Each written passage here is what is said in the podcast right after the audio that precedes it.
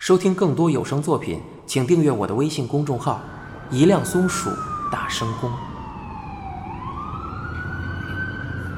病木佑太郎被突然赶到店里的刑警传唤带走的时候，距离他在那天夜里得知新仓直纪已经招供的消息不过3天。当时他正忙着准备菜肴，警方表示他们会让病木佑太郎在营业之前赶回来的。没有什么事情是指什么呢？等到病木坐上了警车，他才明白所谓的事情指的应该是拘捕材料。如果真是这样，那他今天晚上恐怕是回不了家了。真智子和夏美一脸担忧地目送着他走出了店门。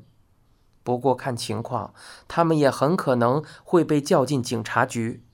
病木已经将真实的情况全部告诉了二人。彻底失算了，病木暗暗想到。整件事情的发展不仅完全偏离了预期，而且还毁掉了新仓直纪的人生。虽说这是新仓本人做出的选择，但始作俑者却是病木自己。在那之前，病木一家的眼前还有些许的光明，但连长宽一得到释放后，他们彻底坠入了无边的黑暗之中。虽然负责案件调查的草剃刑警亲自来和他们解释过，但他们依然无法接受。我们还没有放弃，无论如何，我们都要找到决定性的证据，将他送上法庭。病木一家唯一的精神寄托便是草剃所说的这番话了。然而，时光飞逝，他们没有听到任何关于连长再次被捕的消息。随着心头的期盼日渐落空，病木尽量克制自己，不再去考虑案子的事。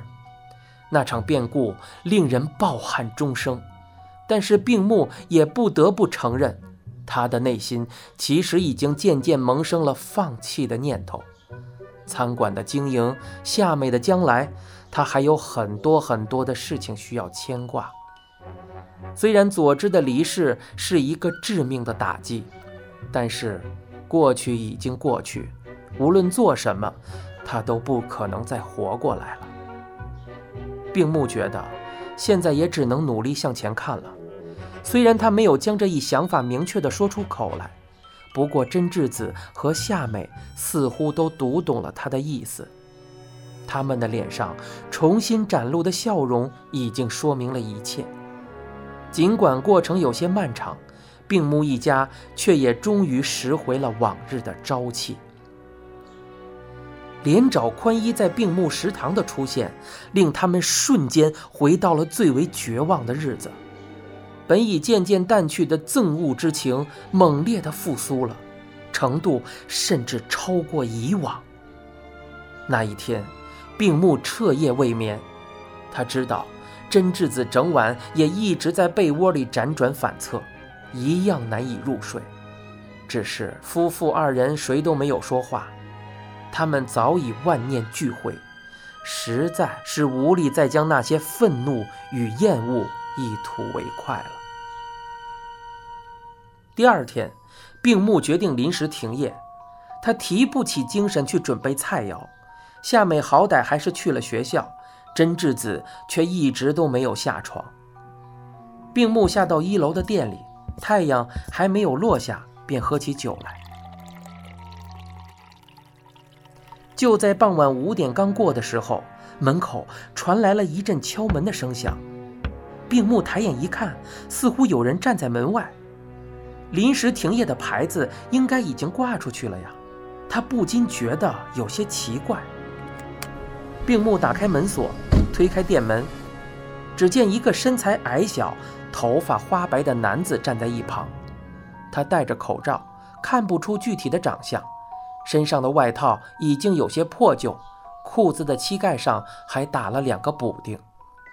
病木说道：“今天休息。”男子闻言赶忙摆了摆手，回应道：“我有要紧事想跟您说，是关于连长的。”病木愣了一下：“您是？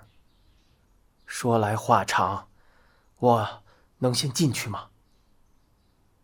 男子的目光看起来很坚定，病木点了点头，将对方让进了店里。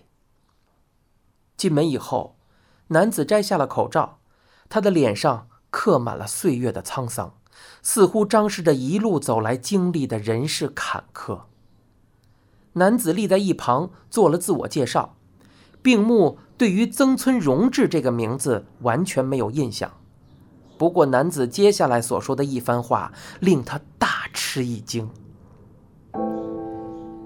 大约20年前，连长涉嫌杀人被判了无罪，这件事你应该知道吧？那件案子的受害者本桥优奈就是我的亲外甥女。病木请男子在椅子上坐下，这些话听起来非同小可，更令人瞠目结舌的是曾村接下来的话。他语气平淡地告诉病木，在过去将近20年的时间里，他一心只为报仇而活，在寻得连长的下落之后，经过一番努力，终于取得了连长的信任。曾村说，昨天连长来过店里，对吧？在我家的时候，他就已经和我炫耀过了，那家伙就是个败类。不瞒你说，昨天夜里，我本来是想要杀了他的，可就在举起菜刀准备动手的一瞬间，我停了下来，因为我想到了你。如果我真的把他杀了，你心里应该也不会舒坦吧？我觉得你肯定和我一样，想要亲手报仇。曾村试探性地望着病木，我说的对吗？病木说道，没错，我想要亲手杀了他。曾村重重地点了点头，回应道，如果和我想的一样，怎么样？要不要考虑和我联手替天行道？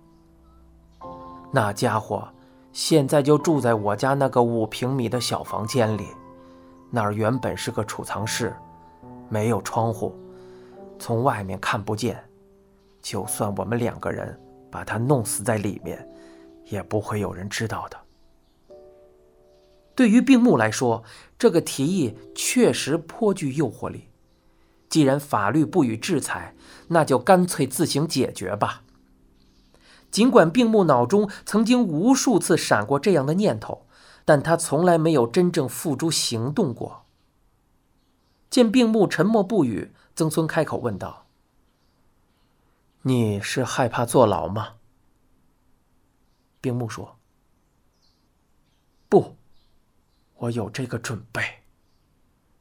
那你是怕连累家人吧？曾村说出了病木的心事。病木轻轻地点了点头，啊，我要为女儿的将来考虑啊。